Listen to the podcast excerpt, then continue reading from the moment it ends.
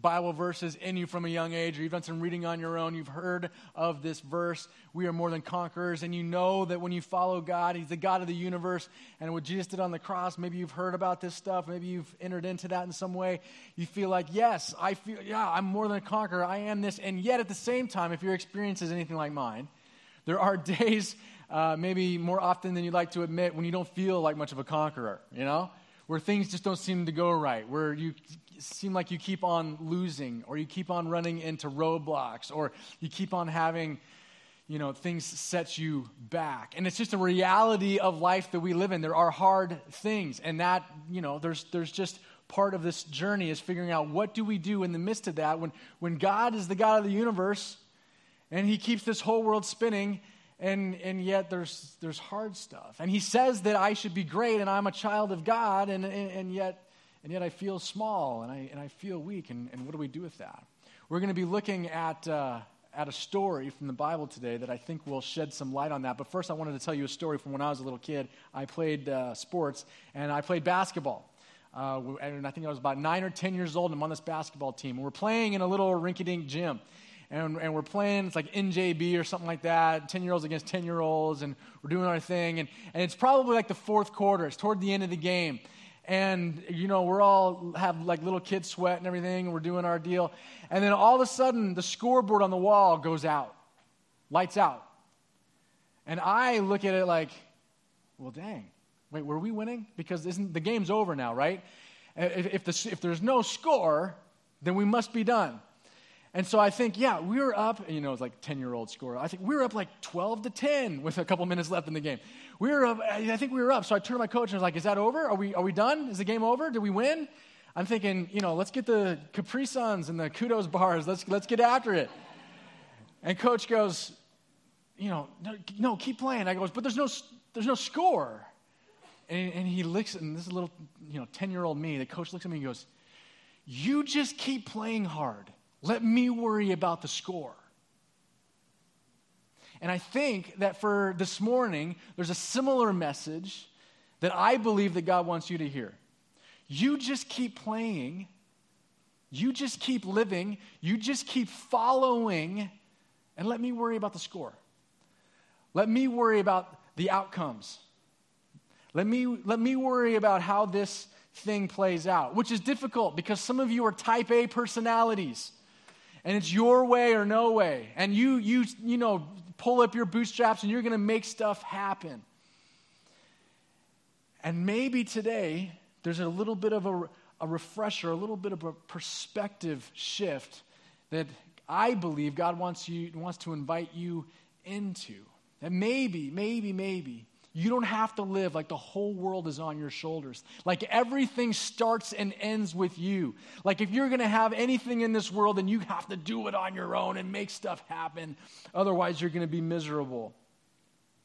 We're talking about a story in the Bible from the life of Joshua. There's a book, it's a historical book called Joshua in Scripture. Now, what we've been doing, we've been in this Bible series. The Bible series is a good series because I know that based on the people that watched the, the, the movies, the little mini-series on, on History Channel, I think it was, like over 120 million people tuned in for that, that there are many of you and many of your friends who are really interested in what Scripture says because it's hard for you to believe that a book that's been written and been around for thousands and thousands of years is still relevant to your life today. And why would people still meet on Sundays all over the world and still talk about this book, this relic why would they still do that? Why would they, why would they still be letting this inform their lives? Do they really think that this has any you know, bearing on society today? And the answer is yes, we do. And we have. Year after year after year after year, in all of history, we have passed on these words that God has spoken to people. And it's not just historical stuff, it's relevant and it plays itself out still today. That's why we believe that God's word is living and breathing. And every time we encounter it, we're at a different place, and so it speaks to us differently. We talked about creation and how God created everything, and it was good. And then because of human selfishness and wanting to do our own thing and question, is God really have my best interest in mind? We chose our own way. We rebelled against God, and that was what they call the fall when we fell out of our standing with God and we went on our own and selfishness. And, and that's why you had things like death and, and you know, murder and lying and cheating. That's why this world is broken in the way it is. You cannot, you cannot live in this world and look around and think, oh, no, no, no, this is the, exactly the way God intended it. This is, this is perfect. It's not. But it's not God's fault. We have made choices. Sin is a result of decisions that we have made. And so we talk about that on this journey. And then we didn't talk about this, but, but bridging the gap, there's a story of Noah where God just kind of, he baptizes in a way the world, and there's this big flood, and it says starting over. The, the, the, waters flood the whole earth, and it's just kind of this start over, this, this factory reset, right? And all that's left is Noah and his family and some animals, and they repopulate the earth. And God says, let's, let's try this again but there's still sin, there's still brokenness, people still doing their own thing. And so God sends, he, he, he has this guy named Abraham. He says, Abraham, I'm going to create a nation of people through you. And you're going to be you're going to be a blessing to all the earth. I'm going to show my love, my character, my grace, my power through you, your family, and this nation. This is my redemptive plan. This is how I want it to play out. I'm going to give you a promised land. It's going to be great you know, milk and honey, and it's you know, all things lush and nice. And so that is how he begins to set this story in motion. He's going to redeem this world. He's going to make it right. He's going to, he's going to show his love and his power. But things are still hard, and the people of God get enslaved in Egypt, and then God sends Moses to rescue them out of Egypt, and they cross this Red Sea. And you've seen or heard Val Kilmer's voice in the cartoon animated movie, Let My People Go. And then here's Moses leading like over a million people through the Red Sea, and, in, and what he thinks is into this promised land, but they don't get there. They don't get to the promised land yet. We, where we enter the story now is Joshua takes over. Moses, the most famous leader in all of the nation of Israel, is not permitted to go into the promised land. Why? Because Moses represents the law. God gives, God gives the Ten Commandments through Moses. Have you heard of the Ten Commandments? If you've never been in church in your life, you've heard of the Ten Commandments. Don't hold out on me. So God gives them to Moses, and he says, Hey, here, if, if you do this stuff, things will go better for you. P.S., I made you. I made this earth.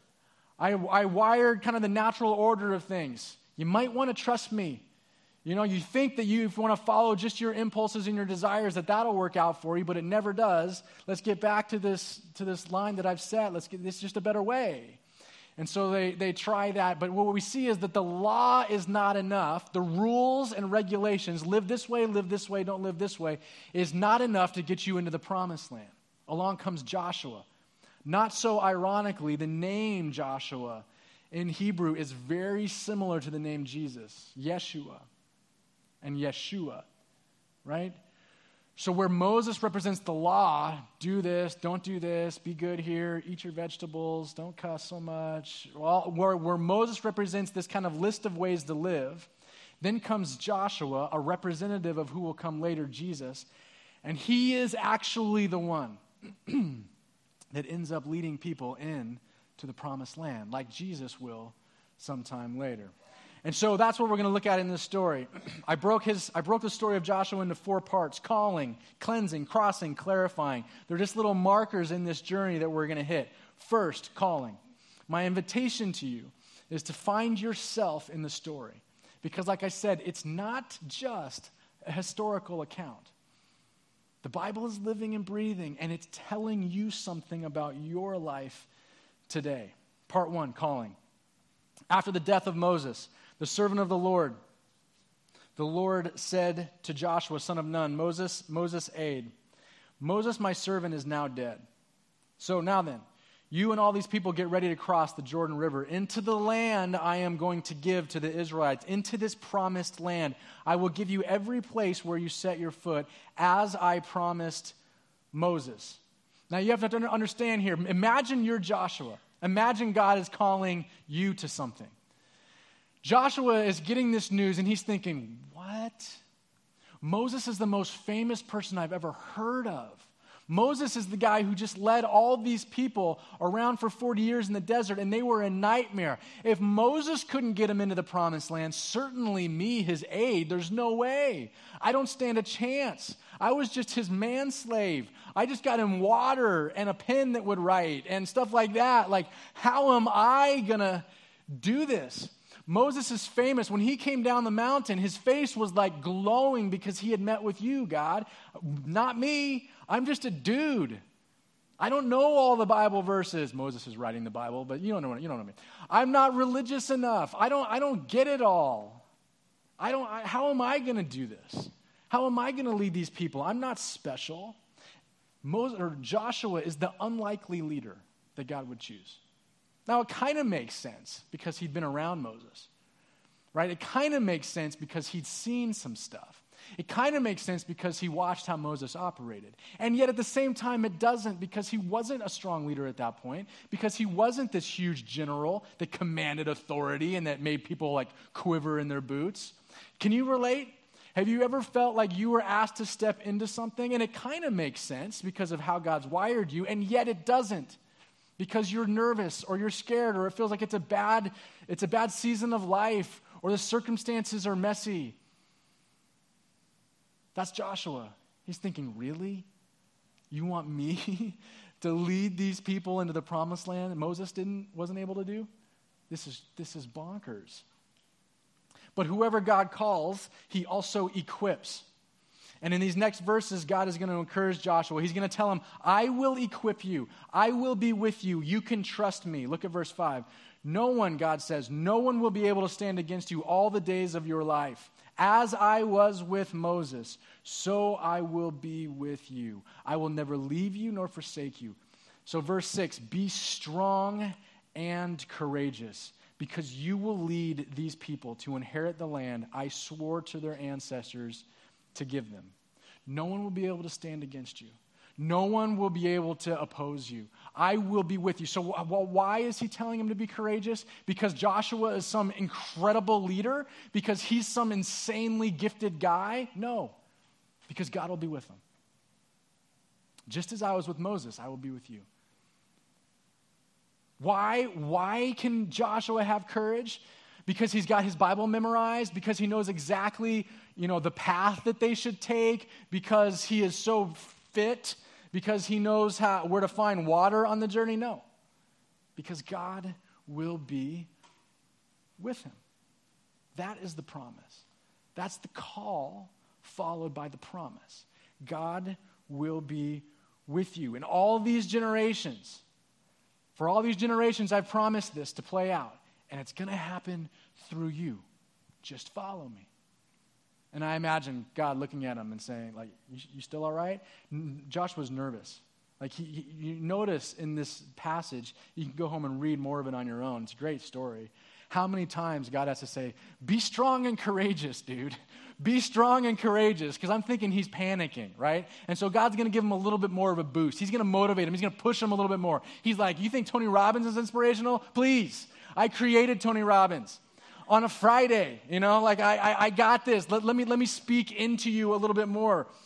Joshua, be, verse 7, be strong and very courageous, Joshua.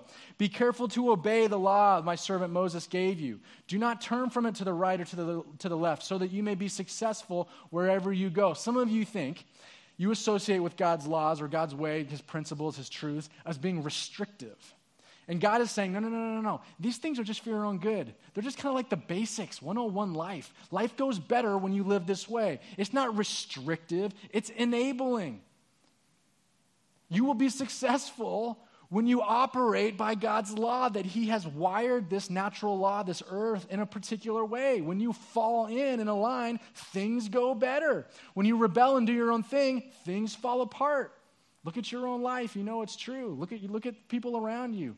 They think that they're enjoying success and they're actually just fumbling over themselves and it's leading to a dark place. I've been there trying to do stuff on my own and it feels empowering for a minute and you're like, oh, dang. Turns out it really is better this way.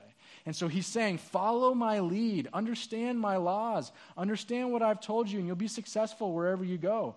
Keep this book of the law always on your lips, meditate on it day and night so that you may be careful to do what's written in it. Then you will be prosperous and successful. Have I not commanded you? By the way, be strong and courageous. Don't be afraid. Don't be discouraged. For the Lord your God will be with you wherever you go.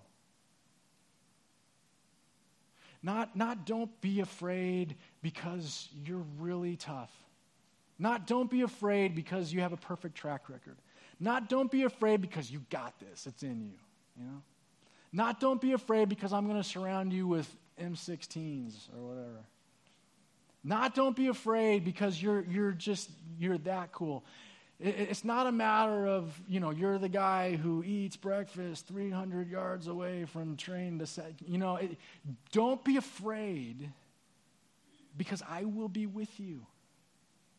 I will be with you. I am God.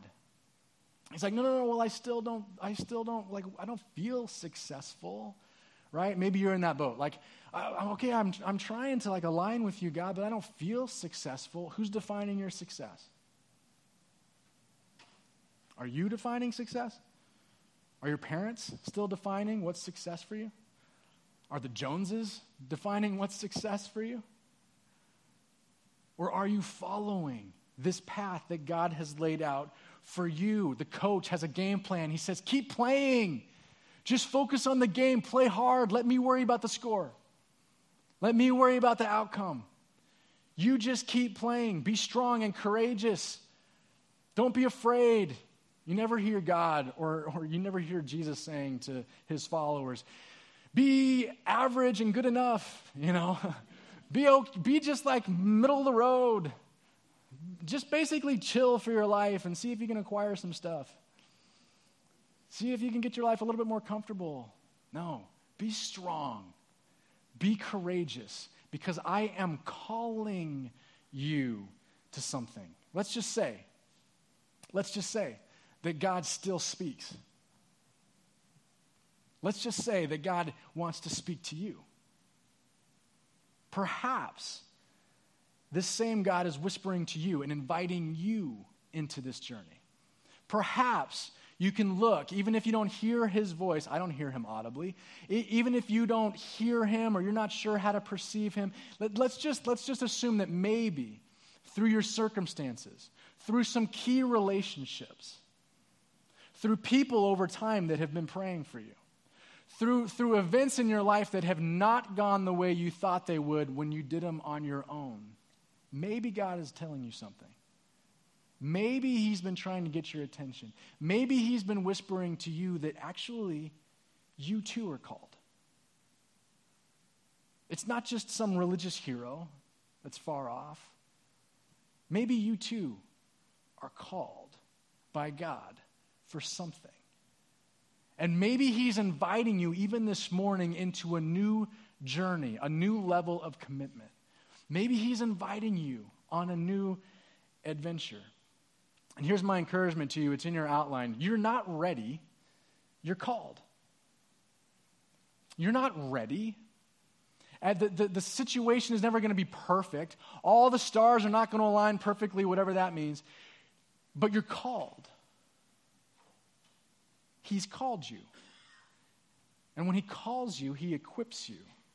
You don't have to have all the right answers. You don't have to have a perfect track record. He's saying, just keep playing. Don't worry about the score. He calls us, and then in part two, he cleanses us. After Joshua, after, he, after God calls Joshua, he gives him some specific instructions for the people of Israel. He says, I'm about to do something pretty big. But first, in these next couple of days, I want you to consecrate yourselves. Verse 5 says Joshua told the people, Consecrate yourselves, for tomorrow the Lord will do amazing things among you. First, God calls and then he cleans. Remember uh, Star Wars, Yoda, when he has the young Luke Skywalker and he's training him and molding him into a Jedi Knight? And he says, Luke, first I must untrain you before I train you. There are some things that you and I need to unlearn before we embark on this journey with God. There are some ways of thinking, some patterns, some behaviors that are not serving you that you need to unlearn as God calls you and invites you on this new path. Consecration, it's not a word that we use all the time. It simply means to just kind of dedicate, to give yourself over. So we have an example of that is, uh, is marriages today. I'm doing several weddings over the next, this next season. And when people get married, they're saying, I am dedicating myself to you, this other person, right? and they hopefully take showers and they get clean, and the guys usually shave and they put on fancy stuff. And the woman wears white to, to symbolize purity and saying, I am giving myself to you, one man, for the rest of my life. She doesn't mean that she didn't have like a, a perfect past growing up or whatever, but she's saying, I am now giving myself, I am dedicating myself to you. And he the same. They exchange rings, and it's symbolic, and there's songs, there's music, there's a prayer, right? There's these kind of symbols that we use to say, this is a dedication. This is a commitment. This is saying, hey, I, I am with you. And so God says to his people, before I show you what I'm about to show you, because it's going to get crazy, I want you to remind yourselves that you're dedicated to me, that you're with me. And when God calls you, he also intends to cleanse you and consecrate. And, and that is when you and I pause and we think, yep, I'm in this. I'm with you, God. I'm with you. And that's what Joshua encourages these Israelites to do to expect God to be good, to expect God to do good, and expect Him to use us in spite of the fact that we're not always good, but we're in. So remember this you're not flawless, or you're not flawless, but you're forgiven. You're not flawless, you're not perfect, you're not going to be perfect, but you're forgiven. And this is a moment to remind yourself that you are forgiven that Jesus made a way for you to be forgiven.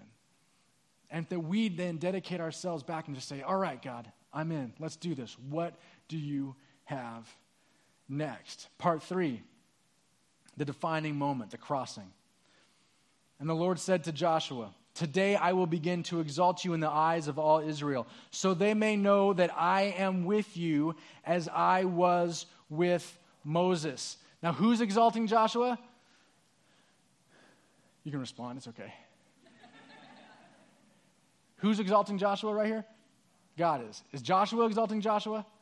No. What happens when we try to exalt ourselves? It doesn't go well. It doesn't go well. They say pride comes before the fall, right? So God's intent is to be the one who raises up Joshua. And why does he raise up Joshua? So that they will see that God is with him. It's not so they'll put posters on walls or monuments and statues. It's so that they will recognize that God is with him. When God raises up people, when he calls you, cleanses you, and invites you into something, and when he gives you elevation and, let, and people begin to look at you, it's not for you. It's so that they can see that the reason why this is working is because God is with you. That's how it's worked throughout history. The people that God uses he blesses, and people look and they say, Oh, what a great man. Maybe, but more importantly, oh, God's with that person. They are receiving God's blessing. Next verse Tell the priests who carry the Ark of the Covenant, Joshua, that when you reach the water's edge of the Jordan, the Jordan River, go stand in the river. So, what he's saying is, now's the time. I am sending you, two million people strong, across the Jordan River. Kind of similar 40 years ago to when Moses led the Israelites out of Egypt across the Red Sea. And he's saying, I will, I am going to deliver you. I am going to lead you across this river. And you look at the river, the Jordan River, and it's flood season, and this water, this current is intense. It's like, I don't know, I've actually have never been whitewater rafting, sadly, but I, it's like a five, like a, you know, five degree. It's up there where, like, you know, don't be a first timer on these rapids kind of a thing. This is, this is a serious river. And so Joshua is taking all million of these people up to it and saying, okay, here we go. We're about to cross it. And they're looking at him like, please, dude, please. This is not going down. He goes, no, no, no, no. God's going to do a miracle. Now, they've heard that 40 years ago, God parted the Red Sea. They've heard that. And so they wonder, well, maybe, maybe he'll do that again. That's possible. But it's interesting what God tells Joshua. He says, as he says, I want you to go to the water's edge and I want you to stand in this violent river. And as soon as the priests who carry the ark of the Lord, who carry the ark, which represents God's presence, as the Lord of all the earth, by the way, as soon as they step foot in the Jordan, its waters flowing downstream will be cut off and will stand up in a heap. As soon as you guys, all the priests and you, Joshua, as soon as you get into the water, I'll pull it back. And Joshua was like, Really? That's when you'll do it. Because uh, the way I understand the story from Moses is he only had to raise his staff up. Why do I have to get wet? Sometimes God requires those of us who have seen him do things to take different, more bold steps of faith before he shows up again. I think, you know, for many of us, you had some kind of encounter with God when you were a kid, or maybe more recently than that. And then it felt like a dry season. You're like, where's God now? How come he's not doing this? Well, he's, I feel like maybe he wants me to do this, but he made it so much easier back here. Yeah. Because it's time for you to step up in a new way. He's inviting you into this adventure, and sometimes it requires you getting waist high in the rapids before he parts the waters. And so that's what happened. He took, he took all the priests and they carried this thing and they went out. Imagine if you were the first priest. All of them, it says, have to get their feet in the water. Imagine if you're the first one. You might be chest high before that ark is all the way in, before those waters part. And you're thinking, please, God, please, God, you have to show up. I'm going to get carried away. And it won't look good if all my priests and the ark that represents your presence washes down this river. They will think that you are not, in fact, with me, that I am a, you know. And so it's all on the line. And here's what I believe that we each, that you, need to have your own cross crossing story. And I believe that God is speaking to you and saying, maybe now is the time. What does it look like for you to cross? What, if it, what does it look like for you to step in?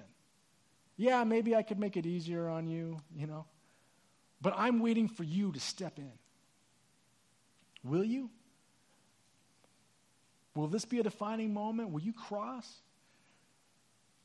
There's no going back once you cross the Jordan River. Those waters that have been, you know, parted and held apart for a little while, they're going to come crashing through, and you're, you're over there now. It's, it's done. It's a line you cannot go back. And I believe that he's speaking to you and saying, Are you ready? And you're like, Nope. And he goes, That's okay because you're called. Will you will you cross? Will you join me? Will you trust me? Now imagine this whole scene. There's like two million people, right? And Joshua and the priests, and then the waters part. You know, of this two million people, you've got your, your spectrum on any kind of social situation. You got your 20% that are just charging ahead. Like, this is the greatest thing ever. They're going to be the first over to the other side. You got your 60% in the middle that are like, okay, is this safe? Should we go? I'm looking at him, I'm looking at her, and we're, I guess we're going. And then you got your 20% that are the laggards at the back that are like, um, uh, well, uh, we'll be back here if you need us. And then at the last second, when everyone else, they can already see people on the other side that are safe and eating, you know, dates and raisins and things. And they're like, okay, now we'll go. And they try to charge so they don't miss it. Where are you in that? Are you in? Are you, I'm, let's do this. Whatever it looks like, God, I'm in. Or are you kind of like, uh, if they do it, then maybe or are you just kind of totally that resistant person that's like, meh, you're going to have to convince me for a year, Caleb, before I take any more steps. You don't know my life. You know, whatever. I get it. But ask yourself if God has called you, if He's inviting you to cross, are you in? Are you willing to get chest high in it before He shows up? Are you willing to be uncomfortable and inconvenienced to see what he might do in this, to see what he, the miracle that's on the other side. It might not be a promised land flowing with milk and honey here yet, but it's abundant living. That's what that promised land represents for us. The life that Jesus said that he came to deliver life and life to the full. Will you cross? There is something for you to cross. And here's my encouragement to you you're not perfected, you're committed. You don't have to be afraid. You don't have to wonder if you're good enough, strong enough, whatever. People like you enough. You're committed. You're just in. Go in. I think that there's different places in your life that God will invite you to make this kind of commitment. I think there's personal steps that you need to take in your own life, in your own journey, maybe health wise, maybe habits and things like that, maybe vocational steps. He's inviting you to something new, to step out in a new and bold way, to trust Him with the outcomes. And maybe, maybe faith wise. He's inviting you to step across the line for the first time. You've been on the fence. You've been like, ah, I, I don't really get it, but it seems good, but I don't know. I've seen a lot of weirdos, and I don't, I don't want to be that guy. And maybe he's saying, hey, let's do this. I've got, a, I've got abundant life over here. Your life is good, but I've got, I've got abundant life. You, you're missing out on a life with me. Maybe, maybe you've made that decision, when you're in our church and God's inviting you to take a new step of growth. I personally am going to be asking you in this next season we're coming up on a really important season in our church. And in the fall, I'm going to be inviting you to take new steps of faith. And I would, I would ask you to start praying now and saying yes now to whatever God would have for you. We're, we're, God, we're in the middle of God doing something special in this city. What He's already done with our church is incredible, and He's continuing to move. We've been kind of frantically looking for larger space because we pack out two services already on Sunday mornings and we're still growing. In the fall, we're going to continue to grow a lot because, because you hear people say and you experience on the patio that we're like a family, and we are. We will always be friendly, inviting. Everyone is welcome here. It doesn't matter what you've done, what you haven't done. You're welcome here as a part of this family, and we're a family that won't turn away orphans. So we are going to keep growing. And we're going to keep being a safe place for people to explore their faith and explore what it means to follow God and who He's designed them to be. And so we need to free up seats to keep growing and to keep welcoming people. And so we've been, we've been looking, and it's difficult in Huntington Beach to find space. Uh, and so God just miraculously, in these last couple of weeks, worked out a way for us to stay here a little bit longer. The theater group that meets in here has offered to move themselves to do Saturday matinees instead of Sunday matinees. So we're going to have more time. We're going to add a third service in the fall. And I'm going to be asking you and, and inviting you to play a bigger role. And maybe you don't feel equipped enough. Maybe you don't feel like it's convenient. Maybe whatever those, those list of things are. But I invite you, just when it comes to the context of our church community, to think about stepping up in some ways. If, you're, if you haven't given, to become someone who gives financially. If you don't give time outside of Sundays, to become someone who gives some time and serves and volunteers. If you haven't had the courage to invite your friends, start inviting your friends. The fall is going to be a special time for us. I'm looking forward to it. And that's a way for you to step up in this pursuit of faith and doing it together as a church family. But you have other ways too, in your home, at your workplace, in your personal life. God is going to continue to ask you, Are you in? Will you trust me? There is more abundant life for you, but you might have to get wet and trust first. You might have to step in it a little while. Some of you are all in, you've crossed over, and, and God is still inviting you to another thing. And, and here's Joshua's story is relevant to us because in part four, he asked Joshua some clarifying questions. Let's look at this in Joshua chapter 5. But I want to first tell you, after they cross over into the promised land, God tells them, Now I want you to start taking some territory. Let's start with Jericho. And Jericho is the most intense, it's fortified city with huge walls around it. And he says, I want you to bring down Jericho. And he's like, Yeah, me and what army? We don't have bulldozers. Our weapons are puny. And we're you know, like, this, how's this going to happen? He says, Just trust me. I got this. I'm God. You keep playing hard. trust me with the outcomes.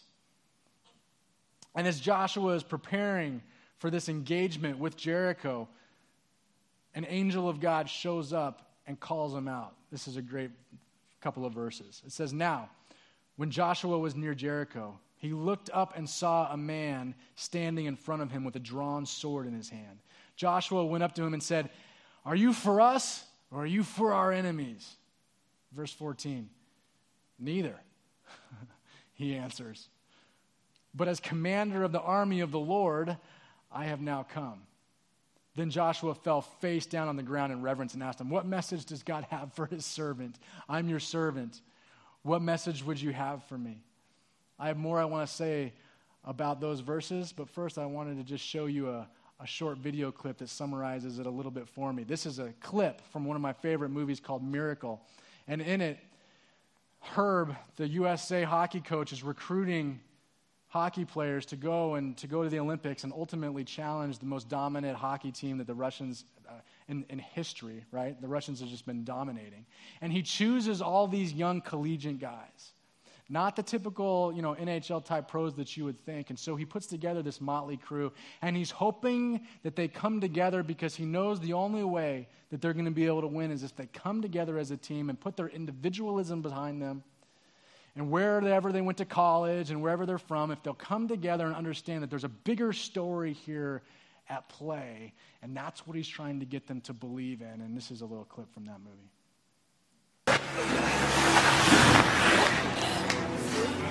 This cannot be a team of common men because common men go nowhere. You have to be uncommon. Again. Herb! This has gone on long enough. Everybody on that line. Somebody's going to get hurt.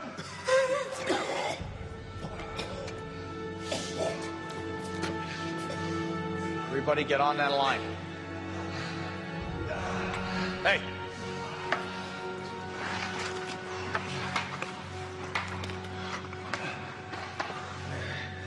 Again.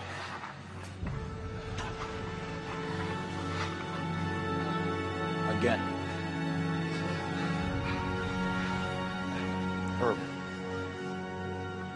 Come on, Craig, blow the whistle.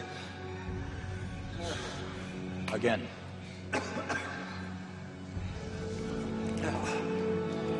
Mike Eruzione!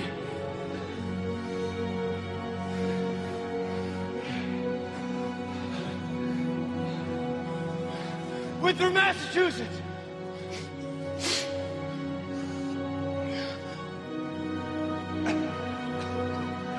Who do you play for?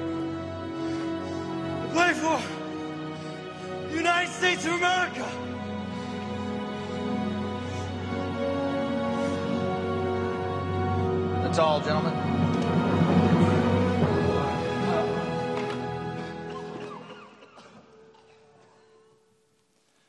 He says, Who do you play for? Do you play for yourself? Are you in this for you? Or do you see the bigger story here? Do you see what you're a part of? Do you see that you can make history? Do you see, in our context, what God is inviting you to, that you're a part of something so much bigger, that He has a plan for you, that He has given you a name, a purpose, and a plan for your life, and it's bigger than even what you think it is.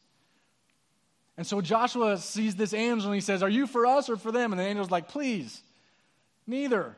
Are you for us? That's the question. God is going to be the one who does this, Joshua.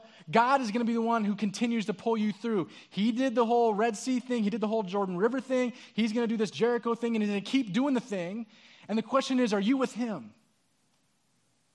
And that's really important for us because the number one prayer that most believers pray throughout their lives is God bless me, God bless my family. God bless my business. God bless my thing. God bless this idea that I have. God bless me, me, me, me, me, me, me.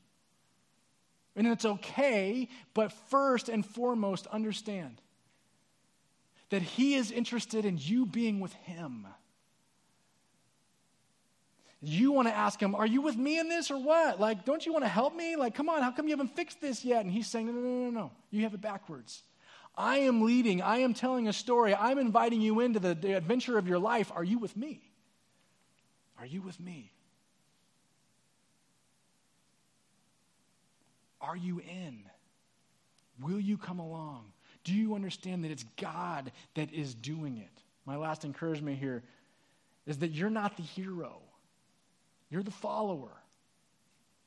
God will do heroic things through you at multiple places on your journey that will amaze and astound you. But you will only enjoy it, you will only see it, you will only be able to fully participate in it once you answer this question Are you with Him? Because He's going to tell His story with or without us. And He invites you in. And He says, This is going to be good. Because what I did back then is cool and all, but it's just getting better. And he invites you and he invites me in for that journey. You're the servant, I'm the servant. It's okay that you don't feel religious enough, you don't feel equipped enough, you don't feel ready. You don't have to be. You're called. You're cleansed. You're forgiven. Are you in? Are you in? Will you say yes to whatever He's asking you to do? God, I just pray that you would give us the courage to follow you. Would you give us the courage to say yes? Would you give us the fearlessness to step into the water even before we know what's going to happen? Even before we know what our friends are going to think? Even before we know what the implications are to our finances? Even before we know what may or may not happen around us, even though we're scared, even though we have issues, even though that we have baggage, even though so and so let us down before, even though the, there's been this other church that was just really kind of set us back in our walk with the Lord, whatever. God, give us the courage to trust you now, to walk with you, to step in, to cross. That this will be a that this will be one of those moments that we look back on and we say, yeah, that was a pivotal moment. I crossed over there. There's no going back. I'm in. Now what? Tell me what this means. I'll continue to follow you. God, continue to speak to us as you invite us on this, on this journey with you that you have called us to. In Jesus' name.